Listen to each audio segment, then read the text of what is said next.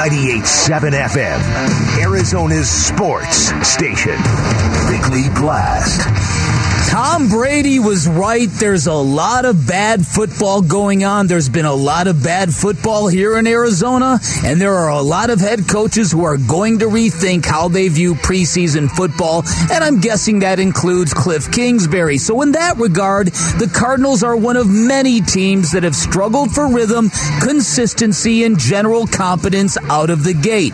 But where the Cardinals do not have an alibi is at home. They are a team that made the playoffs last year and a team that has lost seven consecutive home games. And those two stats make zero sense and they make me very angry because in the Kingsbury era, they've often been as boring as they are bad at State Farm Stadium. Now, I will not repeat my rant from yesterday because Sunday has a chance to be brutal. The Eagles are a far superior team built to destroy the soft, gooey product the Cardinals have put on the field for most of the first four games. And by all accounts, you haven't seen this much green trying to ruin a good time since Jim Carrey in The Grinch.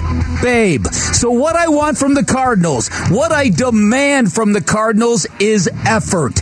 Angry, malevolent, hair on fire effort. I can deal with a loss to a better team. I'm not even mad at the thousands of Cardinal fans who have sold their tickets to the enemy. That's on the football team. A football team that doesn't need to win a game on Sunday, but a football team that needs to win you back with pride, intensity, and competitive spirit.